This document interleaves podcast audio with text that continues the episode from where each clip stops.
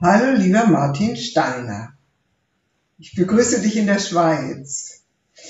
Und wir haben gestern miteinander telefoniert und äh, da ist mir etwas im Ohr geklingelt und hat mir etwas im Ohr geklingelt. Und da habe ich gedacht, jetzt möchte ich dich dazu interviewen. Guten Morgen. Guten Morgen. Sehr gerne, Barbara. Freue mich, mit dir im Gespräch zu sein. Ja. Wir beiden kennen uns aus dem Netzwerk Bewusstseinskultur und ähm, du bist von Haus aus Theologe.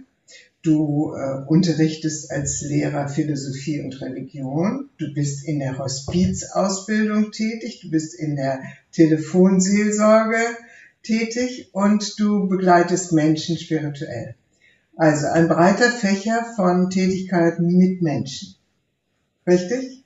Ganz genau. Ganz genau. So, sehr breit, sehr vielfältig, ja. Genau. Und jetzt im Moment bist du in den Bergen. Mhm.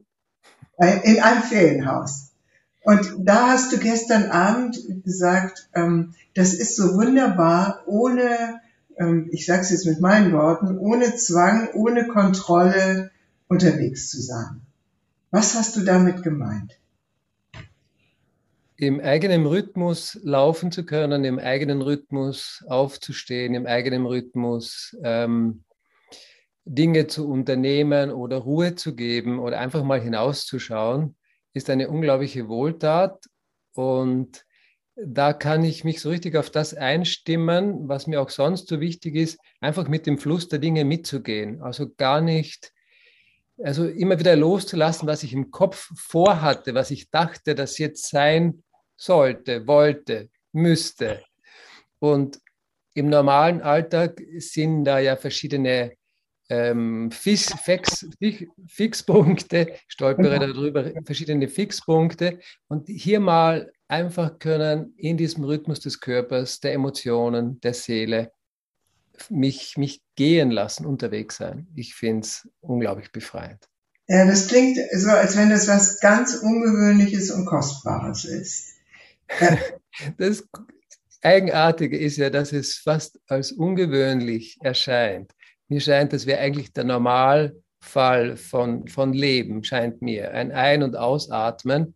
Und ich merke auch, je mehr ich das in meinem Alltag verwirklichen kann, umso wohler, umso besser geht es mir dabei.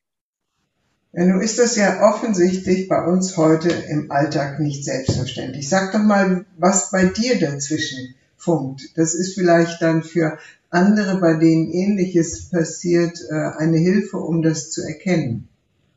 Du hast meine verschiedenen Funktionen, Aufgaben, Berufe kurz benannt am Beginn unseres Gesprächs. Und jede dieser Aufgaben, die ich aus Leidenschaft und sehr gerne mache und auch um Geld zu verdienen, sind ganz praktische Berufe auch.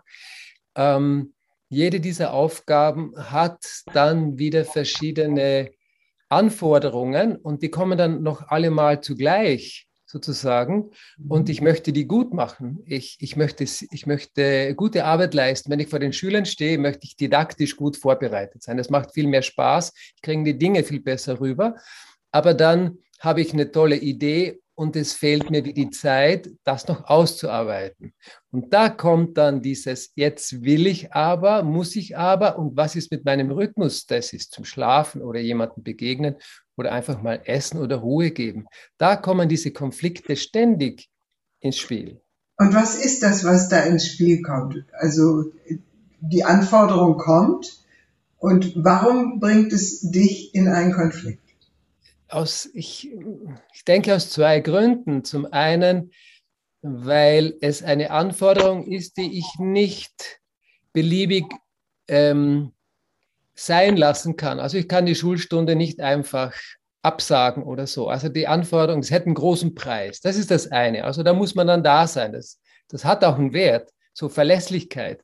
Das andere ist aber, dass ich es gut machen möchte. Also ich möchte, ich habe eine Vorstellung, wie es sein soll.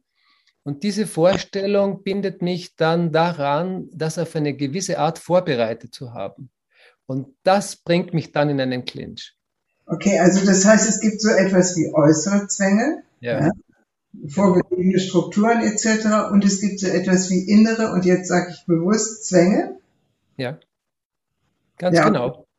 Das würde ich durchaus Zwang, das würde ich durch, es kommt einem Zwang äh, sehr nahe. Das heißt, ich, ich, ich für mich muss es auf diesem Niveau vorbereitet haben, ja. damit ich zufrieden bin. Und sonst kriege ich Stress, ähm, kommt eine Angst, kommt, also das, das hat schon was wie Zwang. Ich, ich ja. bin nicht frei und sage mal, ja, ich möchte es noch besser machen oder hm, ich mache es gerade so, sondern dann, dann, steigt, dann steigt der Druck und da kommt dann die Versteifung, da kommt dann der, das Halten, das Müssen, das, das Zwängen, da wird es dann zum Zwang, ja. Ich meine, was fehlt denn in dem Moment? Damit du nicht in diese Situation kommst. Also manchmal eine gute Planung, ganz praktisch. Ja. Aber so tiefer darunter liegend fehlt, scheint mir das Vertrauen ähm, in mich selbst, dass ich sehr gut mache. Ich habe ganz viel Erfahrung. Ja. Und es fehlt das Vertrauen in dem Moment, in den Fluss des Lebens, dass ich da eins ins andere greift, vielleicht was anderes gefragt sein wird, als ich da genau vorbereitet haben möchte und so weiter. Und das Vertrauen spüre ich in dem Moment, glaube ich, nicht wirklich.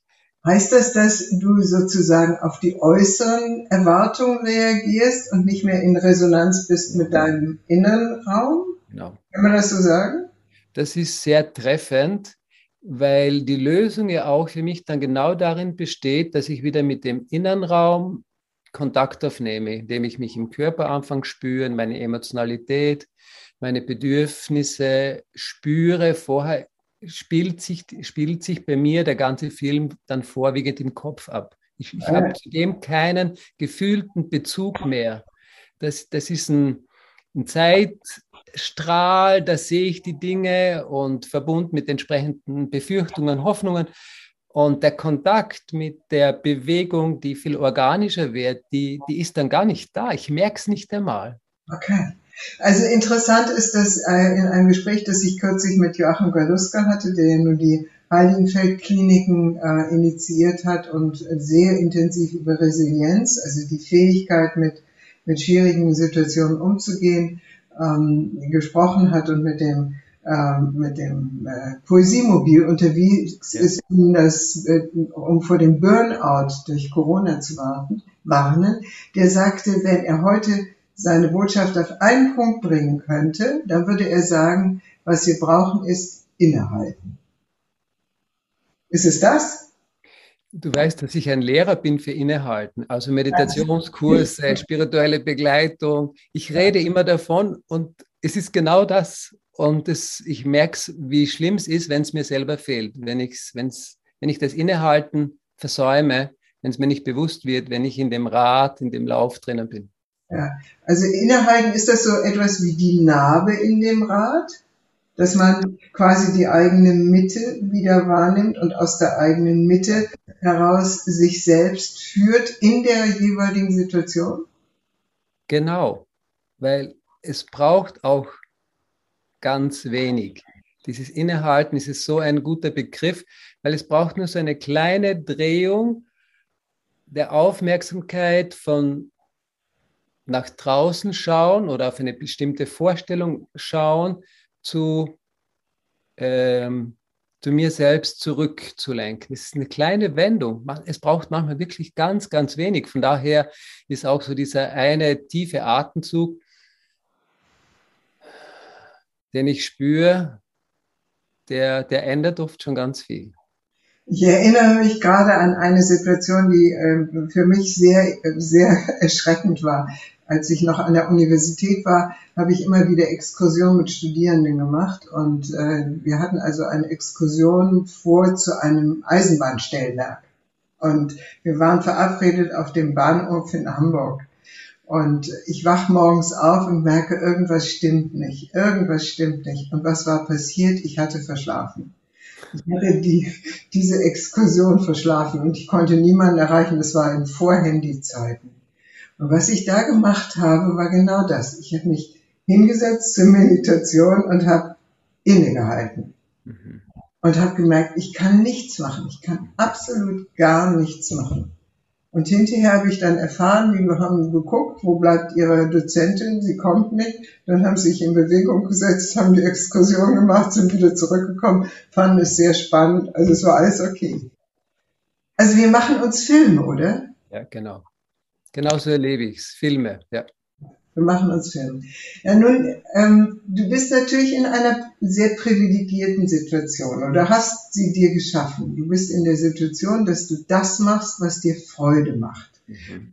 Du hast relativ viel, wenn ich das richtig höre, relativ viel Freiheit in der Gestaltung deines Alltags. Richtig?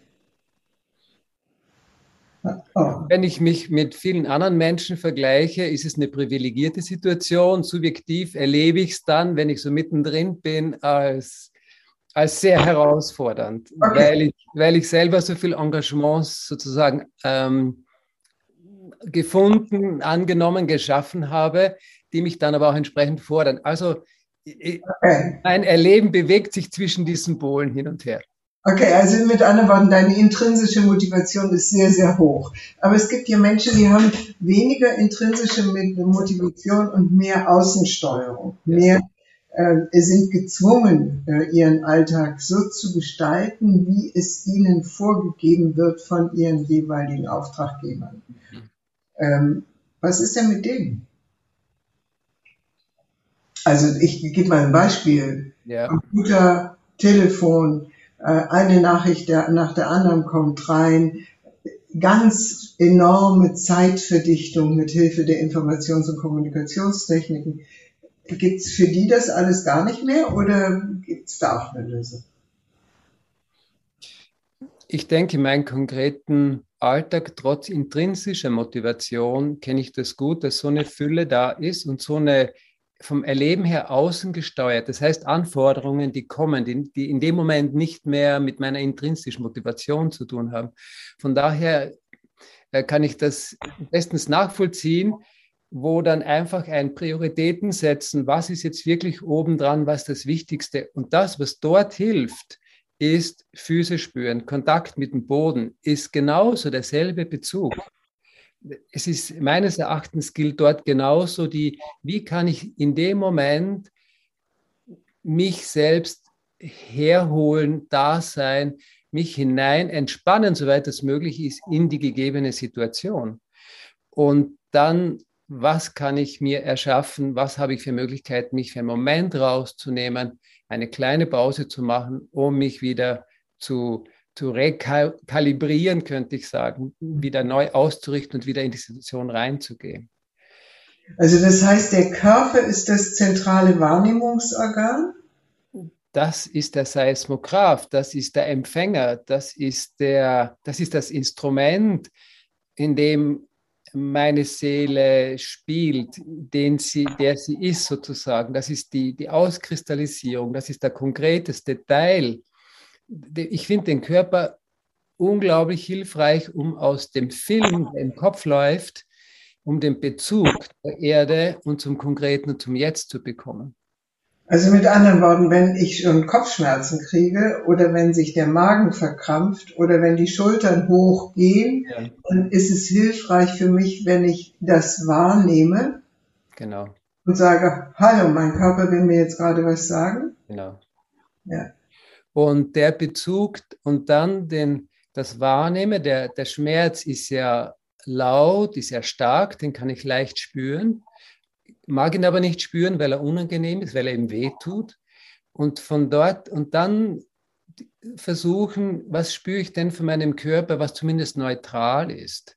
Ein Bereich, wo, wo ich mich andocken kann.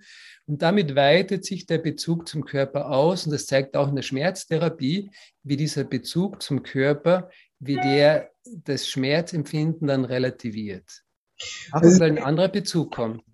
Es gibt einen interessanten Forscher, Ernest Rossi, den ich noch erlebt habe. Der hat ein Buch geschrieben, das für mich ähm, zentral geworden ist. Das heißt 20 Minuten Pause. Und er sagt, es gibt körpereigene Rhythmen. Wenn man diese körpereigenen Rhythmen nicht beachtet, dann mm, wird sozusagen Stress erzeugt. Es wird vielleicht nochmal die eigene, die, die Leistungsfähigkeit gesteigert. Aber im Grunde genommen braucht der Körper nach 60 bis 90 Minuten so etwas wie eine Pause. Mhm. Und äh, der nennt so ganz viele wunderbare Beispiele, wie man erkennen kann, dass die Pause jetzt da ist. Also mhm. stolpern, mhm. Irgendwas äh, kippt um, äh, man vergisst etwas, äh, die Aufmerksamkeit ist völlig woanders als beim, bei der Arbeit oder beim Gegenüber. Und er sagt, wir müssen sozusagen lernen, auf diese erstmal noch feinen Signale, also noch nicht die genau. Schmerzen, ja, ja. zu achten, so dass wir dann uns neu regulieren können. Und wenn der Körper die Möglichkeit bekommt, sich selbst zu regulieren, dann ist die Freude und die Leistungsfähigkeit wieder da. Ist natürlich in unserer gegenwärtigen Zeit ziemlich ähm, eine herausfordernde Botschaft, oder? Extrem sympathisch. Extrem sympathisch und drückt direkt aus, wie ich es erlebe. Ähm, denn die Leistungssteigerung, wenn ich darüber rausgehe, die ist wirklich nur kurzfristig. Im Grunde, sagt mir meine Erfahrung, ruiniere ich viel mehr, wenn ich in dem Zustand arbeite, als wenn ich, wenn ich in dem Moment loslasse, weil ich stolpere, weil ich merke, dass ich gar nicht gut konzentriert, gar nicht gut da bin. Wenn ich da nachgeben kann, so wie diese Geschichte, diese afrikanische, warum die Träger, warum sie nicht weiterlaufen, die, die du sicher kennst, ich glaube, die ist recht verbreitet. Nein. Da war irgendeine, irgendeine Expedition 100 Jahre zurück oder 50 Jahre, spielt keine Rolle, könnte auch erfunden sein, wäre es gut erfunden. Eine Expedition und irgendwann sagten dann die afrikanischen Träger, die das ganze Gebäck auf den Schultern hatten, ähm, sagt nichts, sondern sie blieben einfach sitzen und die anderen, die Auftraggeber sagten, warum geht ihr nicht weiter? Wir müssen warten. Ja, worauf warten?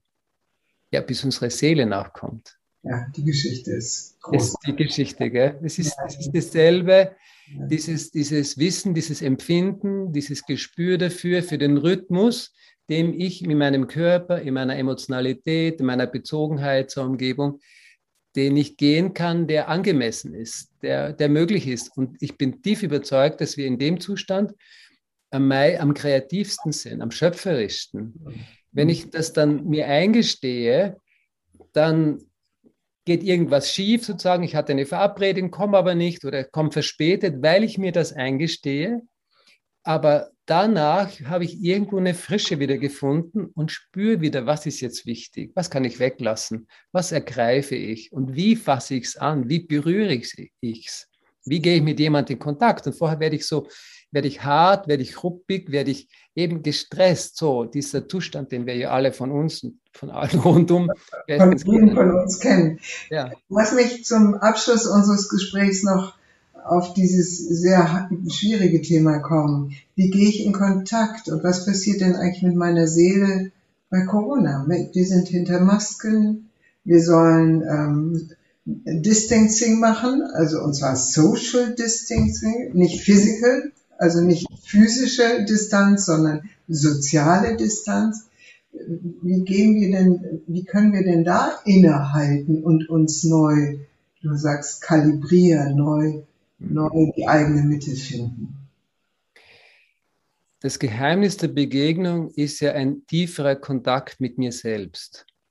Mhm. Also die Begegnung passiert ja nicht dadurch, dass ich mehr Energie wie rausschicke oder versuche zu ergreifen, sondern die Begegnung wird tiefer, wenn ich zugleich bei mir selber tiefer reinsinke, in den Körper, in das Innere, in mein, in mein inneres Wahrnehmen, weil dann geht wie unter der Oberfläche, äh, werde ich mir der Verbindung bewusst, die sowieso da ist. Mhm. Und das habe ich zum Beispiel, wir mussten ja viel Weiterbildungen über Zoom machen. Das habe ich mit den freiwilligen Mitarbeitenden geschult, wie man auch vor so einem Medium äh, diesen Kontakt spüren kann, indem man ihn mit sich selbst intensiviert. Nicht indem man versucht, über dieses Kästchen da irgendwo tiefer reinzukommen. Und das geht auch hinter der Maske, das geht auch ähm, in, einer, in einer Begegnung, in einem Blick. Dort finde ich es noch herausfordernd. Schön ist, wenn man etwas näher ist und man nimmt sich in die Arme, da gibt es ja diese Umarmung so aneinander vorbei sozusagen.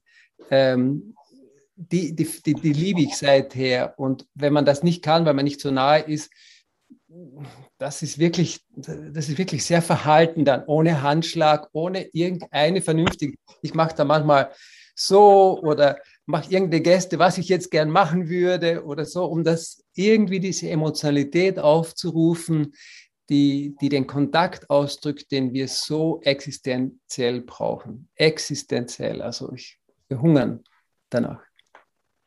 Okay, ich glaube, Martin, das ist ein äh, großartiges Schlusswort. Wir hungern nach Kontakt, Bezogenheit, Nähe, ja. Wärme und wir dürfen uns dieses erlauben. Ja. Und wir finden Wege, wie wir das leben. Genau, denn das ist gesund. Das macht uns gesund, diese Bezogenheit zu leben, bei allem Schutz, den wir im Moment auch brauchen.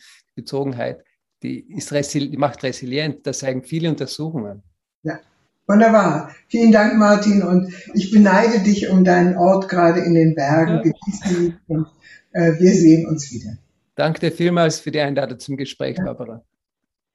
Liebe Freunde und Freundinnen des Podcasts Wertschätzung, Führung, Selbstmanagement, ich bedanke mich für Ihre Aufmerksamkeit. Sie können diesen Podcast auch sehen unter YouTube unter meinem Namen Barbara von Maibum, geschrieben mit M-E-I-B-O-M. Und weitere Informationen zu unserer Arbeit finden Sie auf der Webseite Communio, C-O-M-M-U-N-I-O-Führungskunst mit ue.de. Vielen Dank und auf Wiederhören.